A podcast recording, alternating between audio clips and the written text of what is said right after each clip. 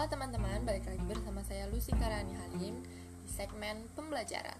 Nah, kali ini kita bakal tetap tanya jawab tentang pertanyaan-pertanyaan yang udah ada dan kita bakal coba menjawabnya. Langsung aja ke pertanyaannya. Pertanyaannya adalah jelaskan secara detail analisa hukum fikih produk kontemporer mengenai produk investasi sukuk negara. Nah, di sini terdapat empat belas poin yang bakal saya jelaskan. Poin pertama adalah praktek lapangan.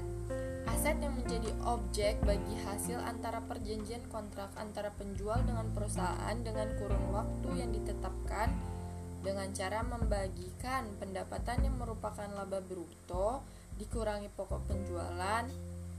Tetapi jika laba kotornya melebihi persentase, maka kelebihannya di dimiliki oleh perusahaan. Poin yang kedua ada parameter kesesuaian syariah. Diperbolehkan karena merupakan salah satu bentuk atau produk dari keuangan syariah yang diterbitkan dalam bentuk sukuk dengan tujuan membantu pembiayaan negara. Poin yang ketiga ada etika bisnis dalam Islam. Konsep keuangan syariah yang membantu kita dalam bertransaksi dengan basis keuangan syariah. Poin yang keempat ada usul fikih. Terdapat dalam Quran surat An-Nisa yang artinya, wahai orang-orang yang beriman, janganlah kamu saling memakan harta sesamamu dengan jalan yang batil atau tidak benar, kecuali dalam perdagangan yang berlaku atas dasar suka sama suka di antara kamu, dan janganlah kamu membunuh dirimu. Sungguh Allah Maha Penyayang padamu. Poin yang kelima adalah kaidah fikih. Pada dasarnya, semua bentuk muamalah boleh dilakukan, kecuali ada dalil yang mengharamkannya. Poin yang keenam ada maqasid syariah. Praktek yang ada dalam sukuk korporasi sesuai dengan ajaran Islam. D S N memandang perlu untuk menetapkan fatwa agar dijadikan pedoman oleh bank untuk menerbitkan sukuk. Poin yang ketujuh ada akad-akad fikih. Di sini terdapat akad mudharabah, akad wakalah, akad musyarakah, dan akad ijarah. Poin yang kedelapan ada konsep fikih muamalah. Sukuk ini diperkenankan karena menggunakan akad yang telah disesuaikan syariat Islam.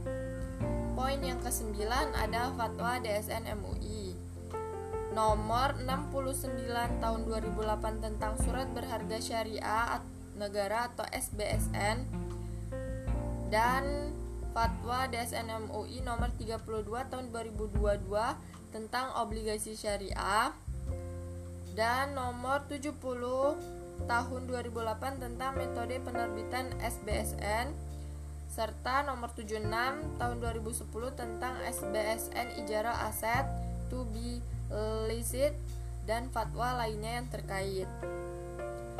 Poin yang kesepuluh ada fatwa standar syariah A A O I F I yang terdapat pada standar syariah internasional nomor delapan tentang murabahah dan nomor sepuluh tentang salam. Poin yang kesebelas ada undang-undang dan regulasi terkait. Peraturan Otoritas Jasa Keuangan nomor delapan belas garing P O J K nol empat garing dua ribu lima belas tentang penerbitan dan persyaratan sukuk dan Undang-Undang nomor delapan tahun seribu sembilan ratus lima puluh lima tentang pasar modal atau Lembaran Negara Republik Indonesia tahun seribu sembilan ratus sembilan puluh lima nomor enam puluh empat tambahan Lembaran Negara Republik Indonesia nomor tiga ribu enam ratus delapan serta Undang-Undang nomor dua puluh satu tahun dua ribu sebelas tentang Otoritas Jasa Keuangan. Poin yang kedua belas ada jurnal nasional dan internasional. Dikutip dalam h t t p s dua garing e jurnal dot yayankendari dot a c dot i d garing liva h artikel view file garing empat tujuh enam garing empat enam tujuh tentang sukuk.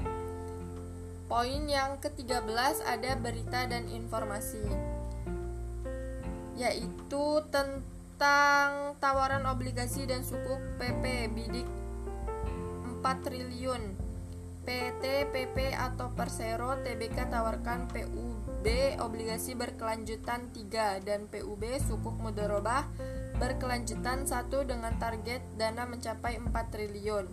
sepuluh garing nol enam garing dua ribu dua puluh satu jam lima belas nol nol W I B. Dan poin yang terakhir atau poin penutup adalah manajemen resiko dan manajemen pemasaran.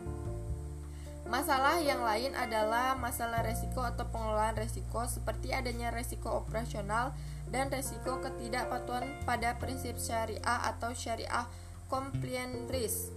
Begitu juga perbedaan pada proses teknik dan konsep penyaringan stock screening. Instrumen investasi syariah yang berbeda di setiap negara sehingga menyulitkan untuk menyatukan visi dan misi untuk satu produk instrumen investasi syariah agar dapat diterima di semua negara. Bukan hanya itu saja yang menjadi tantangan dan permasalahan sukuk ke depan, masih ada lagi tantangan yang harus kita hadapi dalam pengembangan sukuk terutama di Indonesia dengan kurangnya pemahaman masyarakat. Nah, sekian tadi jawaban singkat dari pertanyaan seputar sukuk korporasi. Semoga membantu. Terima kasih.